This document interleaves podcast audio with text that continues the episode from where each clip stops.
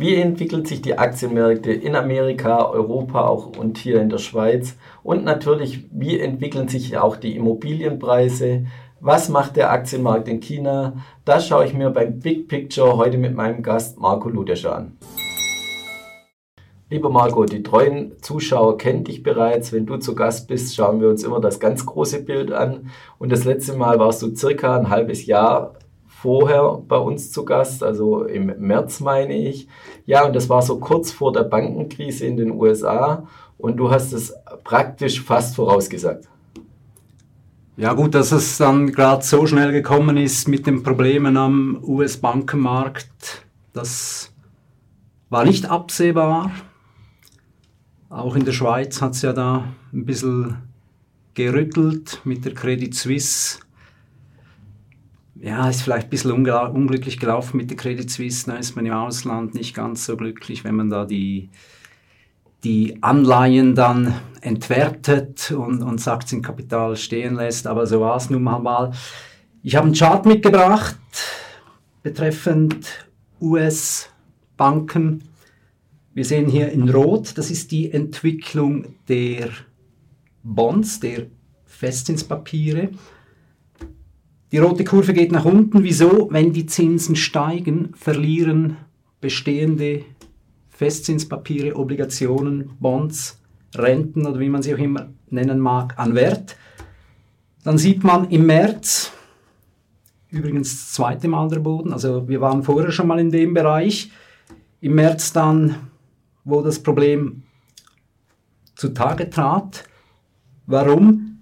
Das Problem war nicht mal unbedingt nur die sinkenden Kurse bei den Festzinspapieren, sondern dass die US-Anleger massiv Geld abgezogen haben von den US-Banken.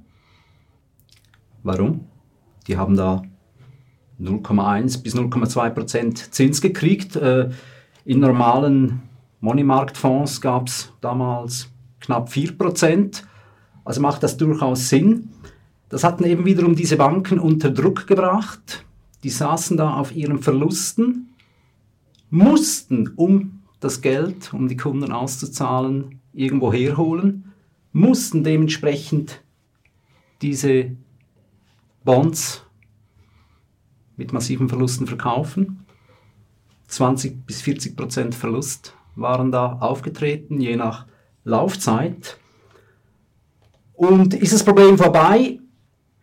Ja, was war die Lösung der US-Notenbank? Man hat dann gesagt, Banken hört zu, ihr könnt uns diese Papiere geben, 20 bis 40 Prozent Abschlag kein Problem. Wir geben euch dafür Kredit im Nominalwert, also zu 100 Prozent bewertet, aber das kostet die 5 Prozent Zins. Hilft natürlich auch nicht wirklich weiter, weil jetzt haben die sehr hohe Zinskosten. Das sind nämlich genau die Zinsen, die sie den Anlegern nicht zahlen wollten, sonst hätte man sich ja die ganze Aktion sparen können. Warum wollten sie nicht zahlen? Weil die das Geld dafür nicht haben. Weil wir haben ja eine inverse Zinskurve, Kurve, das heißt, kurzlaufende Bonds bringen mehr Zins als langlaufende Bonds und somit ist denen ihr Geschäftsmodell zumindest von der Zinsseite her beschädigt. Ist das Problem behoben? Die Aktion wurde auf ein Jahr festgelegt. Das war im März, das heißt, spätestens im März kommt das wieder auf den Tisch. Ja, die Zinsen müssten bis dann sinken, damit diese Papiere wieder im Wert ansteigen können. Dann wäre das äh, Problem behoben. Damit ist nicht zu rechnen. Und dieses Programm der US-Notenbank, also wir sehen da immer noch steigende Volumen, also die Banken müssen nach wie vor unterstützt werden, weil nach wie vor holen die Anleger bei den Banken, vor allem Regionalbanken, Geld weg. Das ist nicht das einzige Problem der Regionalbanken, sondern die haben auch noch Probleme mit ihren Krediten im Immobilienmarkt, vor allem Gewerbeimmobilien, kommen wir später noch dazu und auch die Kredite, wo die Ausfallrate höher wird. Also das könnte schon auch interessant werden. Und wir, wir sehen ja auch hier jetzt gegen Schluss, Jetzt haben eigentlich die Kurse der Festzinspapiere wieder das Niveau erreicht wie damals im März und gestern war eine Pause bei der, bei der US-Notenbank, die haben die Zinsen nicht erhöht. Wahrscheinlich werden wir aber dieses Jahr im November, würde ich mal vermuten, noch 0,25 Prozent hochgehen. Ja, und wahrscheinlich wird das Problem dann spätestens im März wieder etwas äh, akuter werden, wenn die Papiere dann auslaufen. Wollen wir uns die Märkte einzeln auch anschauen? Fangen wir vielleicht mit dem Aktienmarkt an. Da muss man natürlich auch klar sagen, dieses Jahr insgesamt gut gelaufen, aber insbesondere Tech-Werte in den USA, oder? Genau richtig. Gut ausgedrückt, insgesamt gut gelaufen. Wenn man es jetzt aber ganz genau anschaut, hatten wir eigentlich nur die glorreichen sieben da, Meta, äh, Apple, Tesla, Nvidia, die den Markt nach oben gezogen haben. Wenn man es genauer anschaut, was wir nachher noch machen werden, dann sehen wir da eine deutliche Entkoppelung. Hier in weiß dargestellt auf dem Chart haben wir den Nasdaq 100, die 100 größten Tech-Aktien in den USA und man sieht, wir sind da fast wieder an das Niveau herangelaufen, das wir vor der Korrektur hatten. Also hätte ich so nicht erwartet, muss man, muss man so zugeben. Da waren wir ein bisschen überrascht. Das Bild würde anders aussehen, wenn man die glorreichen sieben rausnimmt. Also von dem her war die Einschätzung auch wieder nicht schlecht, aber es ist vielleicht ein bisschen schön geredet. Was wir aber eben sehen, ist eine ungesunde Entwicklung. Wir haben hier eben diese Entkoppelung der glorreichen Sieben zum Gesamtmarkt. Dann haben wir mit den steigenden Zinsen natürlich auch eine Verteuerung des Kapitals auch für diese Firmen und die haben ja in der Vergangenheit viel zu 0% Kredit aufgenommen, um eigene Aktien zurückzukaufen und somit den Aktienkurs zu pushen. Ja, irgendwann muss diese Kredite dann verlängern zu höheren Kosten. Dann fragt sich, ob es noch Sinn macht. Äh, ja, dann kannst du neue Runde Aktien rausgeben, eine Neukapitalisierung. Also das, es war natürlich schon alles ein bisschen auf, auf spitz genäht. Und die Notenbank sagt ja, die Zinsen higher for longer. Deshalb ja, sehen wir vielleicht auch oben, es scheint die Luft langsam dünn zu werden bei diesen Tech-Werten. Kommen wir nochmals zur Entkoppelung. Wir sehen hier weiß, der Nasdaq läuft am Schluss deutlich besser oder entkoppelt sich von der Entwicklung der Festzinspapiere. Die laufen normal im Gleichschritt, weil eben höhere Zinsen, das Kapital wird teurer, desto mehr, desto mehr Finanzierungsbedarf der Firmen. Ist ja auch der, der Sinn hinter diesen Zinserhöhungen. Höhere Zinsen, dann vielleicht irgendeiner baut dann kein Häuschen auf die grüne Wiese, weil die Finanzierung zu teuer ist. Die andere Firma investiert weniger in neue Computer, das wiederum schadet dann den Computerherstellern. Das ist ja genau der Hintergrund. Man will mit Zinserhöhungen die Wirtschaft einbremsen. Wie wir hier sehen, Zinsen steigen, aber die Aktienmärkte kümmert es nicht, vor allem was den Nasdaq betrifft. Da geht die Schere auf einer der beiden Märkte liegt da falsch. Das ist aber nur ein Beispiel. Wenn wir jetzt anstelle vom Nasdaq 100 den Tech-Werten den Russell 2000 nehmen, das sind so die kleineren Werte in den USA, die eher das Bild der amerikanischen Wirtschaft abbilden, da sieht die Entwicklung eher aus wie die rote Kurve, die wir hier sehen. Also da würde es passen. Das hat sich dann nicht entkoppelt, aber eben auch wieder zu diesen Hightech-Werten hat sich entkoppelt. Oder, oder die, die High-Yield-Bonds, was sind High-Yield-Bonds? Das sind äh, Festzinspapiere herausgegeben von Schuldnern mit ein bisschen ja, weniger guten Qualität, sagen wir es mal. Auch die Kurve entspricht eigentlich ziemlich genau der roten Kurve. Hier macht ja auch Sinn, das sind ja Zinspapiere. Da haben wir jetzt gesehen einen Anstieg zum 21 an Ausfällen von dreieinhalb Prozent also nicht zu vernachlässigen. Da dürfte es eher runtergehen. Also das Problem, was wir sehen, die Märkte laufen auseinander und, und das, das, das ist keine gute Entwicklung, eine ungesunde Entwicklung eigentlich. Also da wird es in die eine oder andere Richtung wird das korrigieren. Warum sind die Tech-Werte aus deiner Sicht so gut gelaufen? Ja, die Zauberformel heißt künstliche Intelligenz. Das ist ja in aller Munde und wird unser zukünftiges Leben äh, drastisch vereinfachen. Es hat zwar noch keiner gezeigt, wie er mit künstlicher Intelligenz Geld verdienen will. Palantir würde ich da mal als Beispiel nennen. Die haben ja schon künstliche Intelligenz gehabt, bevor es es überhaupt gab. Palantir, das ist ja diese Ausgliederung vom CIA, da, die, die da quer durch die Welt alles rausfinden anhand von ihren Computermodellen. Aber eben, Zahlen waren schwach, Aktien runter. Dann der Highflyer dieses Jahr war natürlich Nvidia plus 250 Prozent.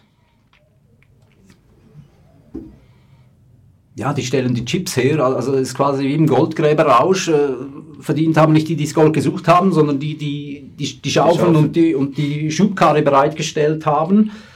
Also die sind momentan im richtigen Geschäft. Dann Apple beispielsweise, die haben zwar nicht so viel mit KI zu tun, die gehören trotzdem zu den glorreichen Sieben, sind gut gelaufen. Marktkapitalisierung plus eine Billion Dollar dieses Jahr. Ja, wenn genau hinschaust, sehen wir ein Minus beim Umsatz von 3% und beim Nettoeinkommen von 6%. Also die haben eigentlich schon länger keine steigenden Gewinne. Trotzdem geht der Aktienkurs immer hoch. Also auch da haben wir wieder eine Schere, die sich auftut, was nicht unbedingt als gesund betrachtet werden kann. Das Ganze, abschließend zu sagen, kommt mir so ein bisschen vor wie die Zeiten von der Dotcom-Blase, neuer Markt. Neuer Markt. Da bist du auch da gesessen und hast gedacht, wow, das steigt immer weiter. Auch es gingen überall die Scheren auf. Ja, kann eigentlich nicht sein, aber der Markt war euphorisch, rannte los. Ja, und irgendwann saß du halt dann vor dem Bildschirm und, und du hast nur noch den Kopf geschüttelt und zugeschaut, wie es runterging. In großen Schritten heißt nicht, dass das dieses Mal wieder so sein muss, überhaupt nicht. Die können auch noch weiter steigen. Das ist genau das Problem, das Timing. Du, da klingelt kein Glöckchen, so jetzt wäre es Zeit zum Aussteigen. Aber die Zeichen, würde ich sagen, mehren sich, dass da dunkle Wolken am Horizont sind. Das wäre schon meine Anschlussfrage gewesen. Sind wir in der KI schon in eine Blase reingelaufen aus deiner Sicht? Oder sind wir schon am Hoch oder vielleicht schon drüber über das Hoch? Wie ist da deine Einschätzung? Meiner Meinung nach schon. Aber eben, das heißt natürlich nicht, dass da die Aktien nicht noch weiter steigen können. Aber schau mal zum Beispiel Nvidia. Bei Nvidia, da zahlst du momentan den 40-fachen Jahresumsatz. Und das, das war es, 268 an Kursgewinnverhältnis. Das ist natürlich eine massive Bewertung. Ich mag mich erinnern zu Dotcom-Zeiten, da gab es Sun Microsystems. Damals führend bei Großcomputern, so Supercomputern, gibt es heute nicht mehr übrigens. Da wurde der damalige Chef der Firma an der Pressekonferenz nach Darlegen der Zahlen gefragt. Ja, aber Kursumsatz, also das Zehnfache an Jahresumsatz ist die Bewertung eurer Aktie. Er hat dann geantwortet, ja gut, wenn, wenn die Anleger so viel für unsere Aktie zahlen und den zehnfachen Jahresumsatz und da nicht einrechnen, dass wir Löhne haben, Stromausgaben, Forschung, Material, Sozialabgaben etc. Er führt eine Firma, für die, wie viel die Anleger zahlen wollen, das habe nicht ich zu entscheiden und da hat er eigentlich auch ziemlich den Nagel auf den Kopf getroffen. Also von dem her würde ich schon sagen, die sind schon auf, auf, auf Kante genäht. Und was man auch nicht vergessen darf, oder was auch ein kleiner Hinweis ist, der, der Chef von Nvidia hat gerade in den letzten Tagen für 120 Millionen Dollar Aktien des Unternehmens verkauft. Mag ein Hinweis sein, dass er selber nicht mehr ganz so von der Geschichte überzeugt ist. Da habe ich übrigens auch einen Chart mitgebracht. Man sieht da die fast senkrechte Entwicklung nach oben. Und wenn etwas so fast senkrecht hochgeht, ja, dann irgendwann kommt dann die Schwerkraft. Wir hatten damals 99 Qualcomm, die waren da der absolute Chef bei den Chips für Handy. Die hatten ja auch das 60-fache Jahresumsatz und auch irgendwie 280-fache Kursgewinnverhältnis. Wer die damals gekauft hat, zu dem Zeitpunkt, der hat 14 Jahre gebraucht, bis er nur wieder auf dem gleichen Wert war. Und, und seitdem hat die Aktie 88 Prozent gemacht. Der SP, also der große Markt, ist seitdem um 300 Prozent gestiegen. Ist Qualcomm deswegen schlecht? Haben die schlecht gearbeitet? Nein, die haben ihren Gewinn seit damals ums 60-fache gesteigert. Aber die Bewertung war einfach so hoch, es war einfach zu teuer. Und so sehen wir das eigentlich auch jetzt. Also wir wären da eher vorsichtig und würden da mal Gewinne mitnehmen. Spricht doch nichts dagegen, haben wir gerade vorher besprochen. Es gibt ja unterdessen wieder ein bisschen Zinsen auf dem Konto, also da kann man auch mal was liegen lassen im Zinsbereich. Wenn wir vielleicht gerade in Amerika bleiben wollen, wie siehst du da insgesamt die Wirtschaft und die wirtschaftliche Entwicklung? Also jetzt nicht nur auf Tech bezogen, sondern insgesamt. Ja, grundsätzlich muss man sagen, die Amerikaner haben das wieder besser gemacht als wir Europäer. Ist leider kein neues Bild, das wir da sehen. Die Amerikaner haben da Bidenomics, also die fördern die inländische Produktion, wollen da Firmen ins Land holen. Da haben sie ja dankbare Opfer mit den Europäern. Die verteuern einfach den Strom und schalten alles ab, was nicht bei drei auf dem Baum ist, was Energie betrifft. Und somit kann man mit den beiden Nomics europäische und auch andere Firmen anlocken, da zu investieren. Da zahlst du vielleicht ein Fünftel vom Strom und auch die sonstige Energie ist günstiger. Da hast du kein großes Theater mit Baubewilligung, da stellst du einfach eine Fabrik auf eine grüne Wiese und dann irgendeiner macht dann das Häkchen dran. Also von dem her ja, machen die das ein bisschen besser. Da haben wir einen Chart mitgebracht, der das Gesamtbild verdeutlicht. In Rot sehen wir die Gesamtverschuldung der USA, der Staat, Unternehmen und Private.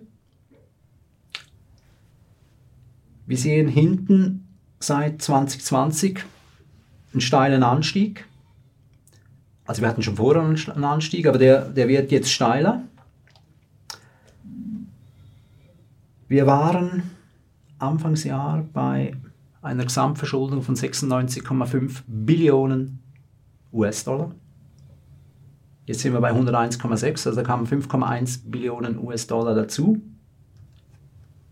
Das sind knapp 33 Prozent vom, vom BIP, vom Bruttosozialprodukt von Amerika, also unvorstellbare Summen. In sieben Monaten Anstieg der Gesamtverschuldung, das sind übrigens Zahlen von der US-Notenbank, kann man sich da runterladen. Das ist der Vorteil der USA, die veröffentlichen solche Statistiken. Europa wird es schwieriger und China geht eher den anderen Weg. Eine Statistik, die nicht passt, wird einfach nicht mehr veröffentlicht, aber das ist ein anderes Thema. Dann sehen wir auf der gleichen Grafik grün die Entwicklung eben dieses Bruttosozialprodukts. Also auch hier wieder, da geht die Schere immer weiter auseinander. Das ist also alles andere als förderlich. Und in rosa würde ich das bezeichnen, sehen wir den Zins. Da haben die Amerikaner ja die Zinsen von gefühlt 0 auf jetzt 5,5 Prozent angehoben. Also die schnellste und kräftigste Zinsanhebung aller Zeiten. Ja, das kostet natürlich Unternehmen, Bürger, den Staat jetzt massiv Zinsen. wenn wir jetzt zurück überlegen, vor knapp etwas über einem Jahr, die US-Finanzministerin, die Frau Yellen, komm, wir machen Schulden, ist ja egal, kostet nichts. Jetzt haben wir den Salat. Da haben wir auch einen Chart mitgebracht. Da zahlt jetzt die USA bald eine Billion Dollar nur für die Zinsen auf den Schulden, Staatsschulden pro Jahr. Der Militäretat ist 800 Milliarden Dollar. Das Einzige, was da noch drüber liegt, ist äh, Soziales, Medicare, Renten etc. Das ist, glaube ich, 1,2 Billionen plus minus. Ja, eine Billion Zinszahlungen auf die Schulden, das wären 4% vom BIP. Oder anders ausgedrückt, bald 20% der gesamten Staatseinnahmen, Tendenz steigend. Und um mal eine Zahl zu nennen, die USA hat 209 Jahre gebraucht, um die ersten 1,8 Billionen Dollar Schulden zu machen. 209 Jahre. Das haben wir jetzt in zwei Monaten geschafft. Das geht heute schneller, ja. Das geht definitiv schneller. Wir hatten ja noch äh, Ende Mai, Anfang Juni, da müsste es gewesen sein, der Diskussion äh, über diese Schuldenobergrenze, die war bei 31,4 Billionen US-Dollar. Die hat man jetzt einfach weggenommen. Also die gibt es nicht mehr. Wäre schön, wenn wir das auch machen könnten bei der Bank. Du streich mir mal da die Kreditlimite auf meiner Kreditkarte, da fängt die Party jetzt richtig an. Jetzt sollen noch 1,6 Billionen US-Dollar dazukommen bis Ende Jahr. Das wären dann in einem Jahr eine Neuverschuldung von 15 Prozent.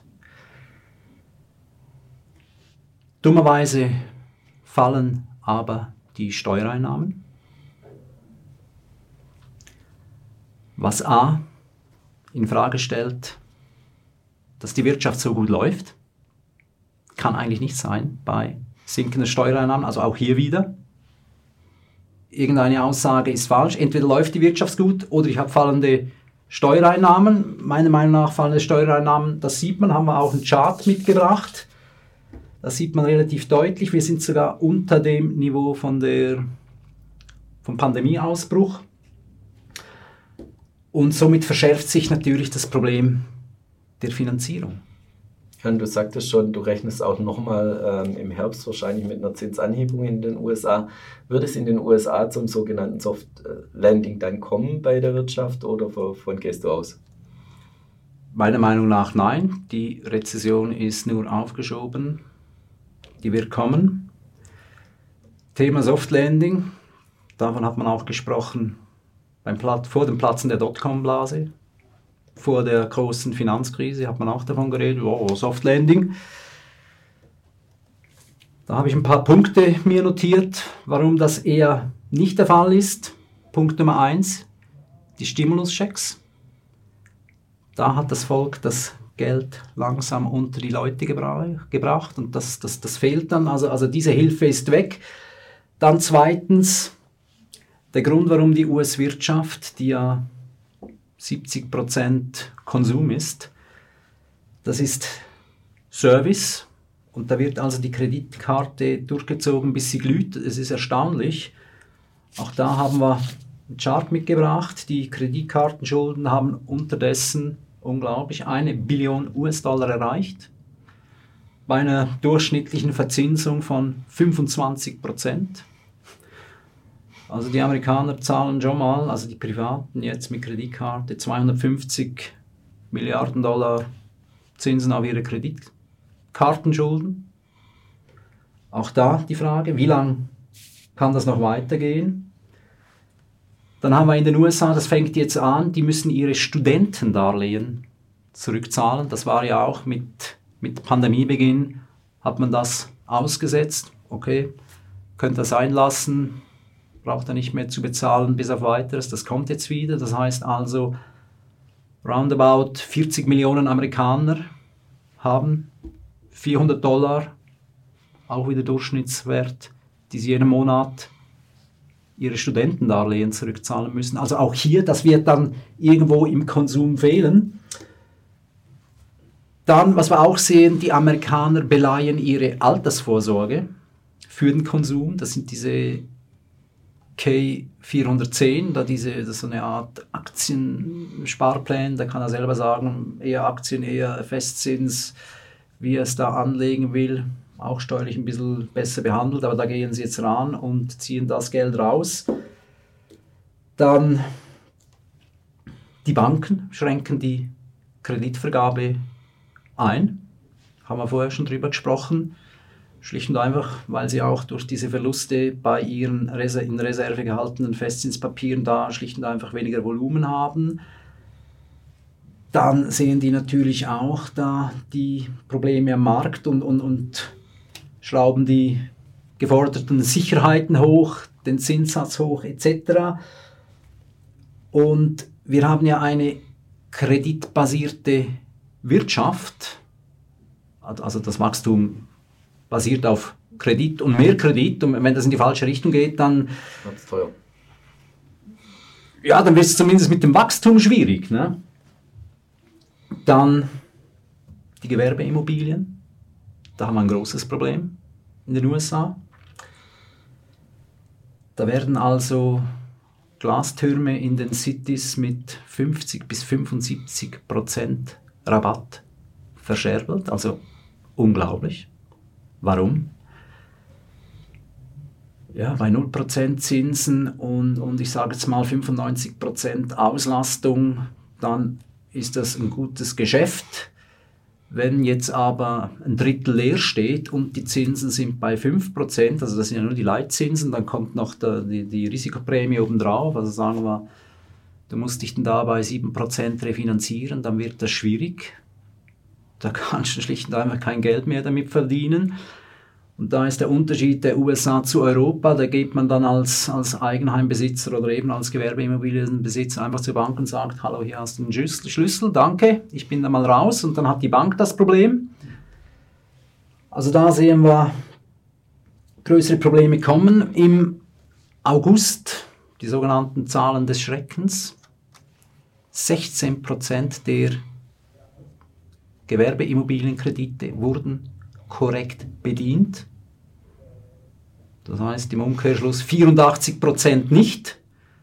Die wurden gestundet oder gingen in Default. 84% Das muss man sich mal vorstellen. Also, also der, der Markt, der ist nicht in Ordnung. Also das könnte definitiv schwierig werden. Dann haben wir die Abstufung der Banken, das Rating. Jetzt sind wir wieder bei den Regionalbanken.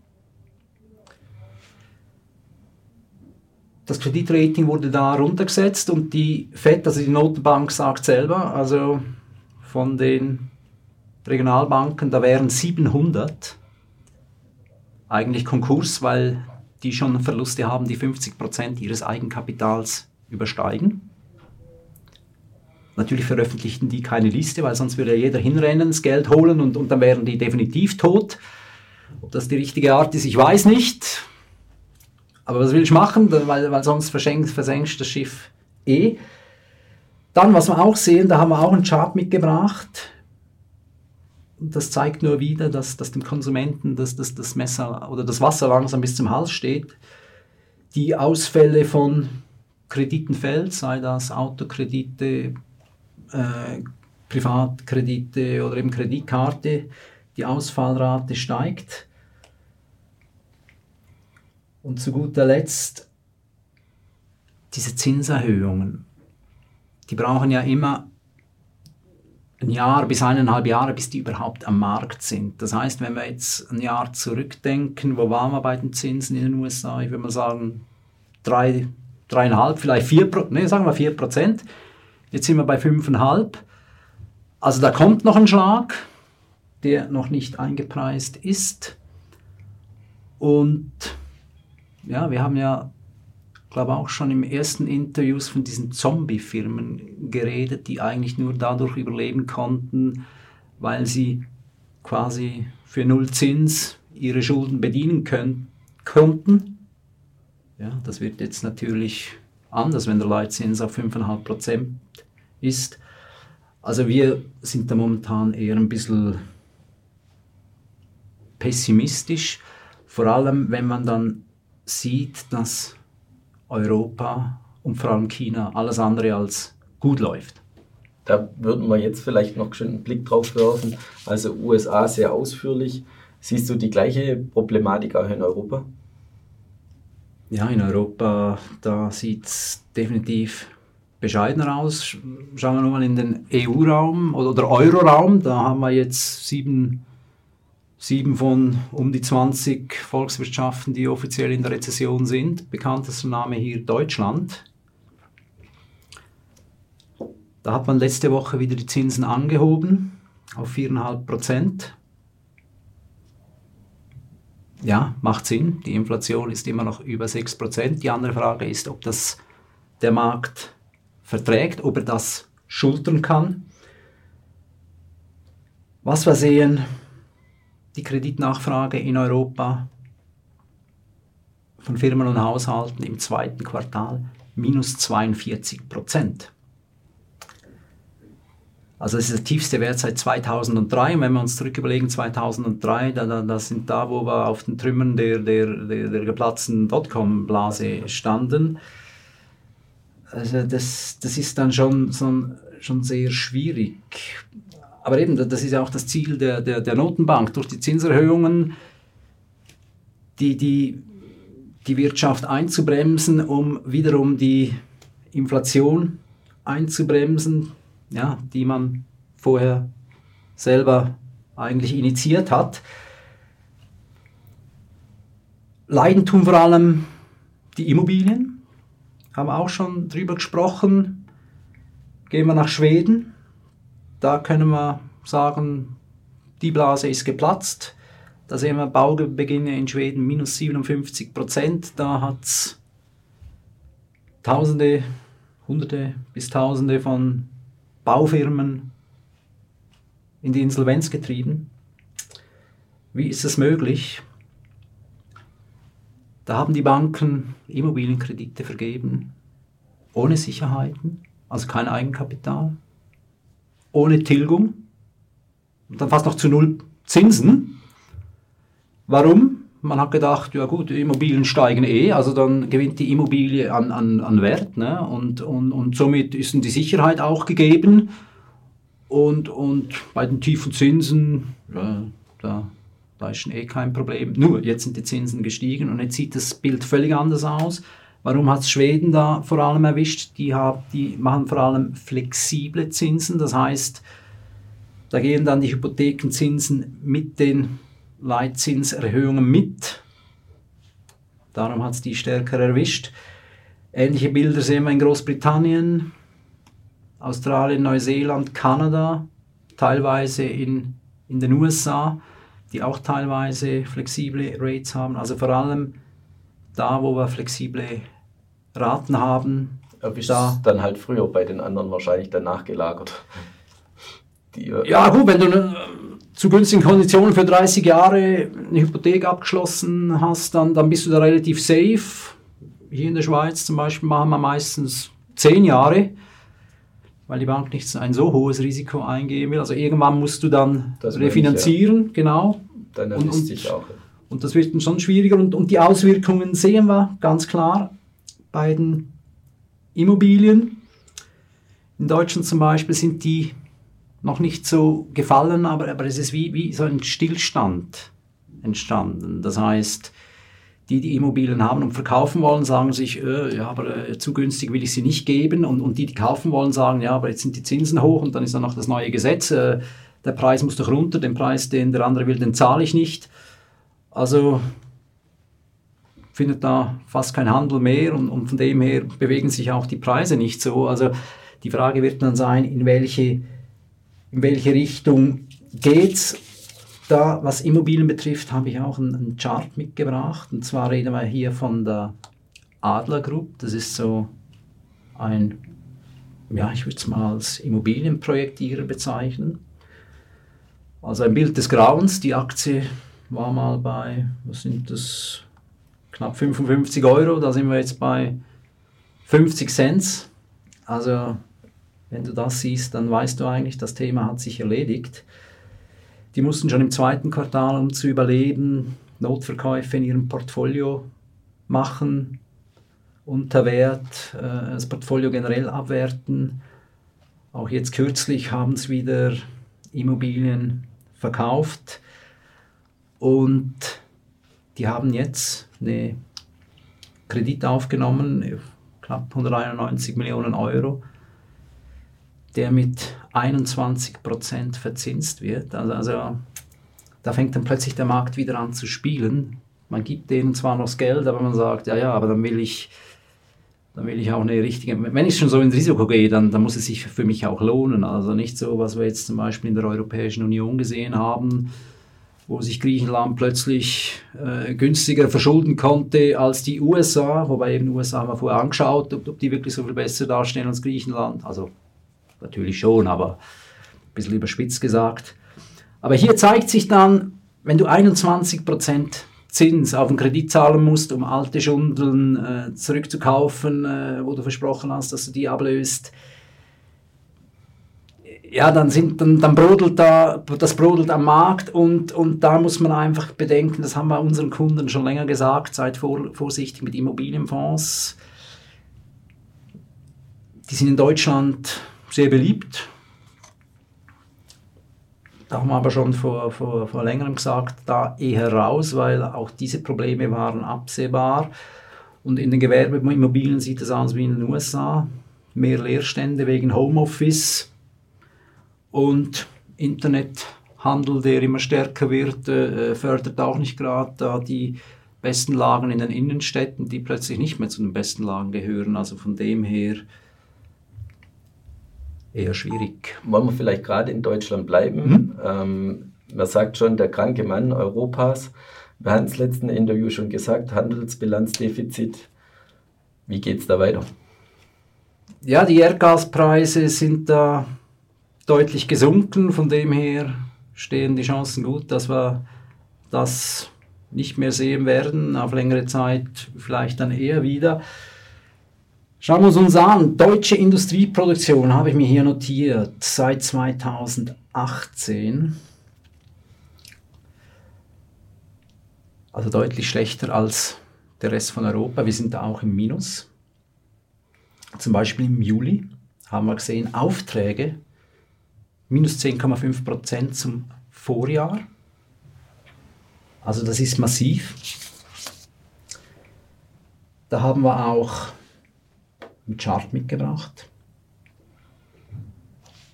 Wir sehen in Weiß die Entwicklung eben der Industrie.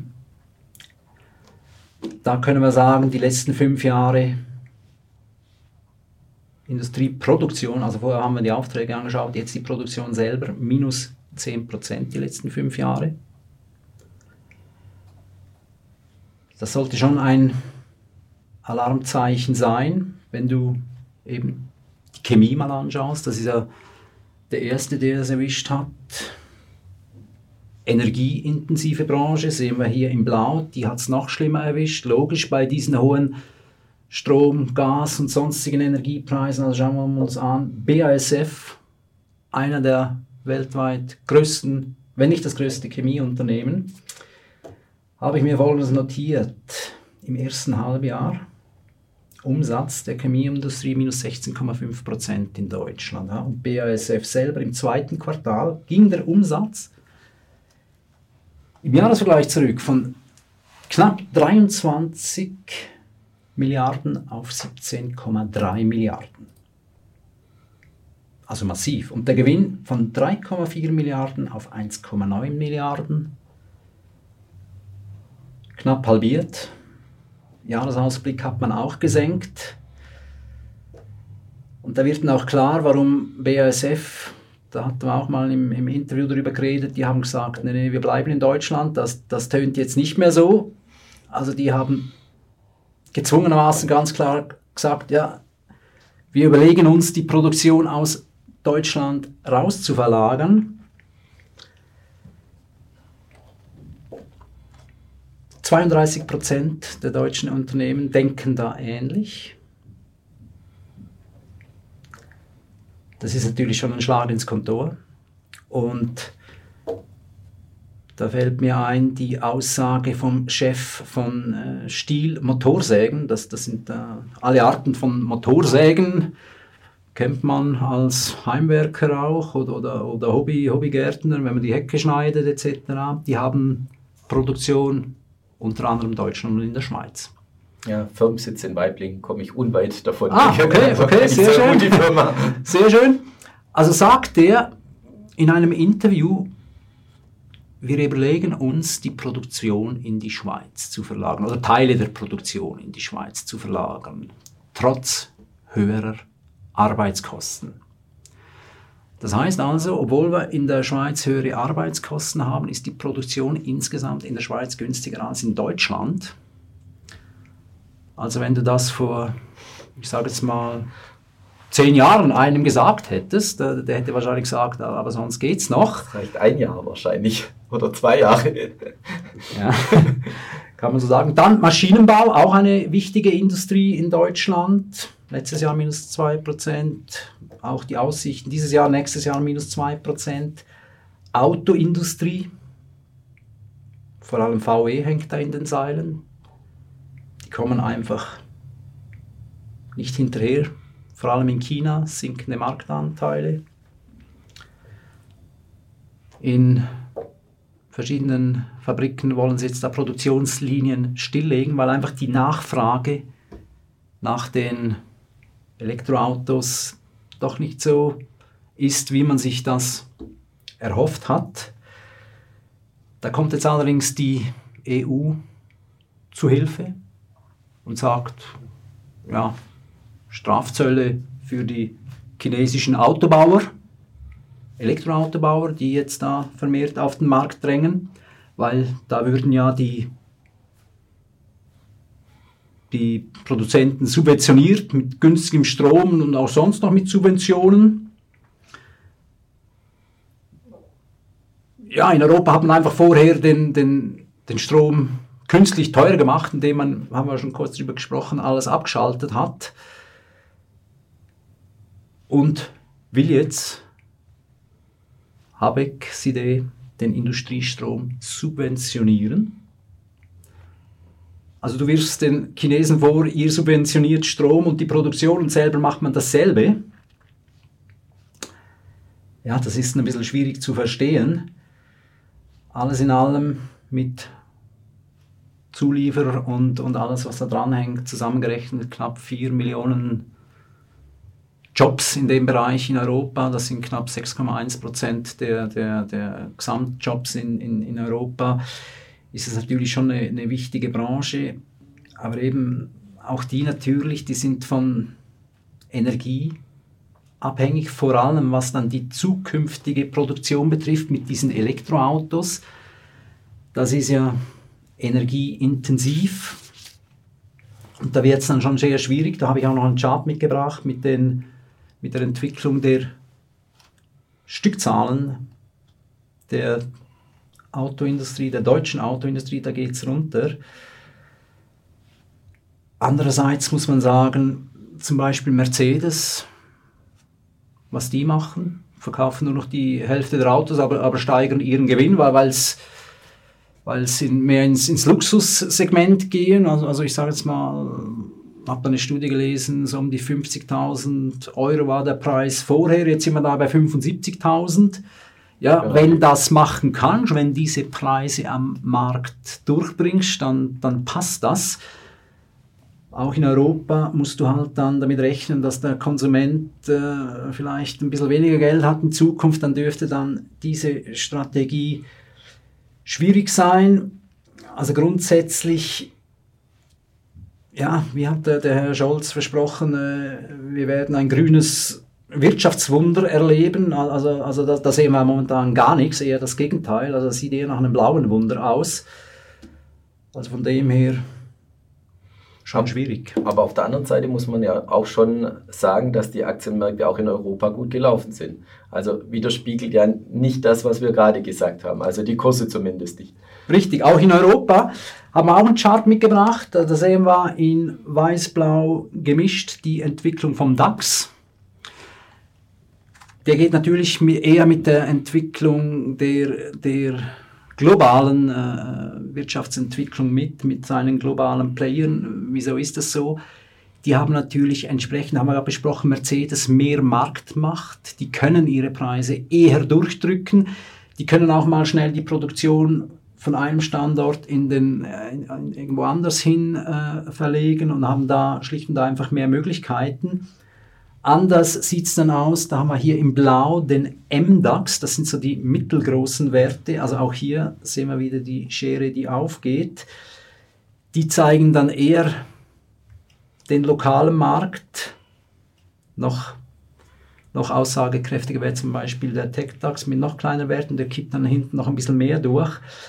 Also die leiden dann schon, schon eher unter den, den Vorgaben, die man in Europa hat, die sind mehr regional tätig, hängen da natürlich eher in der Wirtschaft drin, also die trifft es dann eher. Und von dem her auch hier wieder vielleicht eher bei dem, was gut gelaufen ist, Gewinne mitnehmen und, und, und da, aber da muss man dann selektiv aufwählen, äh, günstige Werte kaufen. Grundsätzlich muss man sagen, sind die europäischen Aktien deutlich günstiger als die amerikanischen, aber eben haben wir vorher besprochen, da, da sieben äh, Staaten in, in der, im Euroland sind da in der Rezession, also, also da, da, da läuft es auch generell schlechter. Ne? Ja, und vielleicht mit der Bitte um eine kurze Antwort wollen wir noch ganz am Schluss auch kurz nach China schauen. China hat mir im letzten Interview, da hatte ich soweit noch im Kopf, dass du gesagt hast, eher die Finger weg davon lassen. Hast du da deine Meinung grundsätzlich geändert oder ist doch noch, noch deine Meinung? Nee, das ist nach wie vor unsere Meinung. Wir haben damals auch gesagt, vielleicht nicht gerade jetzt einen Tiefpunkt verkaufen, sondern eher eine Gegenbewegung abwarten. Die kam dann auch mit knapp 20 Prozent, ging es da hoch. Das wurde jetzt aber unterdessen schon wieder abverkauft. Ja, China, das ist, das ist so ein Ding, äh, zum einen politisch, das, das, was aus der Richtung kommt, das, das ist einfach alles andere als das, was du äh, unter Marktwirtschaft verstehst. Dann werden die Ausländer vor einiger Zeit, also ist noch nicht lange her, quasi nett gebeten, doch bitte das Land zu verlassen. Jetzt sagt man eher wieder, ja, logisch läuft es bei uns nicht, wenn, wenn ihr nicht mehr bei uns investiert. Also auch hier, das passt nicht. Was wir in China sehen, ist, das geht immer mehr Richtung maoistische Ansichten. Also, also da fängt die Regierung an, fast schon in jedem Unternehmen, zumindest die Unternehmen, die gut laufen, ihre Leute zu, zu positionieren, um, um dann äh, nicht mehr so dass die Firmenlenker dann nicht mehr das machen können, was gut fürs Geschäft wäre, was gut für die Aktionäre wären, sondern da geht es mehr darum, was passt zu unserem Bild, äh, zum kommunistischen Bild, wie es aussehen sollte. Dann natürlich sehen wir da den, den Wirtschaftskrieg, USA, wir kriegen keine Chips mehr gute und, und, und alles was mit Hightech wollen wir euch ein bisschen bremsen. Die fangen jetzt an langsam zurückzuschlagen. Äh, Apple Phones, iPhones sind da zumindest was staatliche Behörden sind nicht mehr ganz so geduldet, nennen wir es mal so. Dann hast du natürlich Angst vor dem Taiwan-Konflikt, was wiederum wahrscheinlich Sanktionen hervorrufen würde. Und dann hast du wieder äh, das Russland-Szenario, wo du plötzlich gute Aktien hast und die, ja, die kannst du quasi in die Tonne treten, weil sie wertlos sind, nicht handelbar. Äh, äh. Also von dem her ist schon klar, warum da die, vor allem die ausländischen Anleger eher Geld rausziehen. Dann, das haben wir auch gesehen, wenn die Firma gut läuft, dann kommt der Staat und sagt so, jetzt gibt dem Volk was ab, Sondersteuern oder man ändert die Regularien, sagt, Online-Schulungen waren super Business, wollen wir nicht mehr. Markt total versaut, völlig gecrashed. Oder mit diesem Online-Gaming, Maximum drei Stunden am Tag. Ja, eigentlich sinnvoll, aber für die Firmen halt dann nicht unbedingt so gut. Nehmen wir Alibaba als Beispiel, eigentlich dasselbe Geschäftsmodell wie, wie Amazon in den USA verdienen gutes Geld, aber ist nur ein Bruchteil von Amazon wert. Also wenn Alibaba eine US-Firma wäre, die Firma wäre locker das Doppelt, das Dreifache oder, oder sogar noch mehr wert. Aber einfach mit diesem China Bleigewicht am, am Fußgelenk, äh, da, da ist es schwierig, dich an der Oberfläche zu halten. Und das ganz große Problem in China haben wir auch schon angesprochen, das ist natürlich die meiner Meinung nach geplatzte Immobilienblase da, das macht 30 Prozent vom chinesischen BIP aus und, und das ist einfach völlig eingebrochen. Da, da versucht man äh, das Ganze noch irgendwie zusammenzuhalten. Wir haben jetzt gesehen, den größten chinesischen Immobilienprojektierer Country Garden, der hat erst gerade für das erste Halbjahr diesen Jahres einen Verlust von 6,5 Milliarden US-Dollar in einem halben Jahr. Also Wahnsinn. Wahnsinn. Da, da ist dann die Überlebensfähigkeit des Unternehmens in Frage gestellt. Dann haben wir gesehen, dass sowohl Sunak, das ist etwa die Nummer 16 der Immobilienprojektierer in China, und auch Evergrande, das ist eigentlich der ersten, äh, der da negativ aufgefallen ist in China. Die haben in den USA Insolvenz angemeldet also in New York, nicht in China. Wie kann das sein? Die haben natürlich auch Schulden im Ausland, im US-Dollar aufgenommen. US-Dollar ist natürlich blöd, wenn dir der chinesische Yuan abwertet, dann hast du schon das erste Problem. Und, und das zweite Problem, eben mit den Auslandsschulden, ja, da kannst du nicht irgendwie rumtricksen und, und äh, wie im Inland, sondern da heißt es halt einfach Default. Das das ist jetzt so passiert. Das heißt also, die Problematik schwemmt da auch auf den Westen über. Das, das, das Geld ist, ist, ist weg und da wird wahrscheinlich noch mehr Geld weg sein. Und wenn du jetzt guckst, der chinesische Immobilienmarkt mit 62 Billionen Dollar, größte Assetklasse der Welt, wenn wir da ein Problem haben, dann, dann hast du da schon ein Problem. Und die Wirtschaft selber, da sehen wir auch zum Teil Wirtschaftsdaten, die jetzt gemeldet werden, schlechter als zu Lockdown-Zeiten. Die sind ja seit knapp neun, zehn Monaten aus dem Lockdown raus. Und da hat man gedacht, ja, dann, dann geht da wieder was. Nein, das ist nicht so. Äh, die, die haben massive Probleme, auch unter anderem wegen diesem Wirtschaftskrieg, aber auch intern. Es läuft einfach nicht mehr. Und ja, man hat sogar zurückliegende Wirtschaftszahlen nach unten korrigiert. Gut, das hat man eh gewusst, dass die ein bisschen zu hoch angesetzt sind, also von dem her nicht überraschend. Aber dass China das macht, quasi diesen Gesichtsverlust, hat man dann so kaschiert, ja, da waren Berechnungsfehler drin, aber natürlich hat man das runtergenommen, um dann in Zukunft wieder mit besseren Zahlen überzeugen zu können.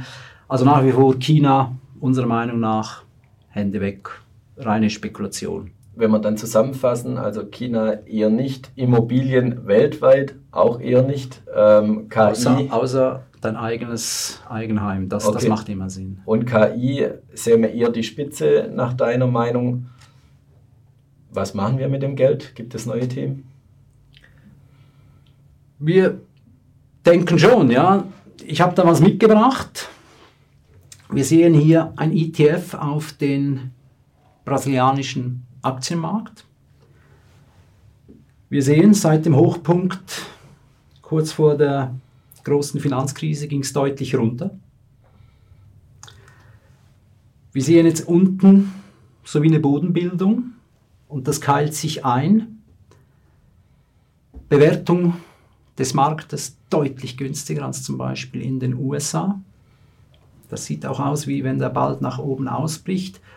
Und was ganz wichtig ist, war ja auch früher so typisch, ja, Bananenrepublik, also bloß Finger weg.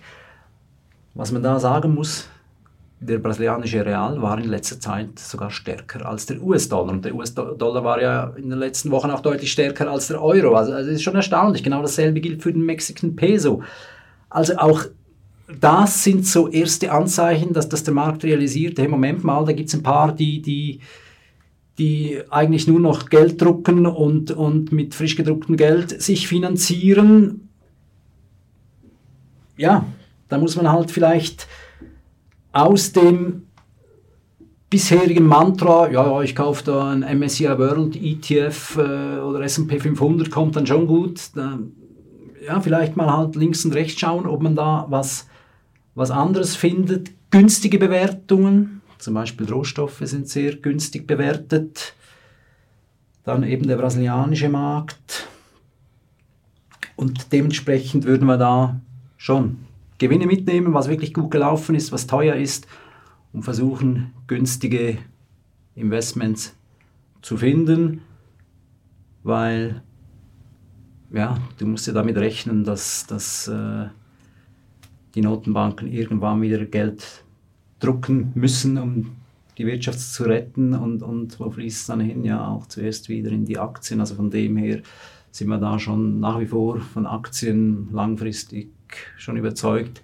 Natürlich auch wenn, wenn es jetzt wirklich runtergeht, dann werden natürlich alle ein bisschen runtergehen und korrigieren, aber das muss man dann halt aussitzen oder sich halt gegen Kursverluste, so wie wir das machen, für die Kunden teilweise, die aggressiver investiert sind, sich nach, nach äh, unten absichern mit Kursverlusten. Wenn es jetzt wieder wart nach oben durchschießt, dann musst du halt sagen, okay, da muss ich die Absicherung rausnehmen und, und halt warten, bis sich das Bild eher wieder eintrübt und die Gefahr eines Absturzes größer ist. Ja, das war auch, glaube ich, ein gutes Schlusswort. Vielleicht mal nach links und auch nach rechts schauen und vielleicht auch mal eine Perle raussuchen. Ja, herzlichen Dank für das sehr umfangreiche sehr. Interview, lieber Marco. Und liebe Zuschauer, schauen Sie wieder bei uns vorbei, wenn es heißt Experteninterview hier bei der BXWIS. Herzlichen Dank.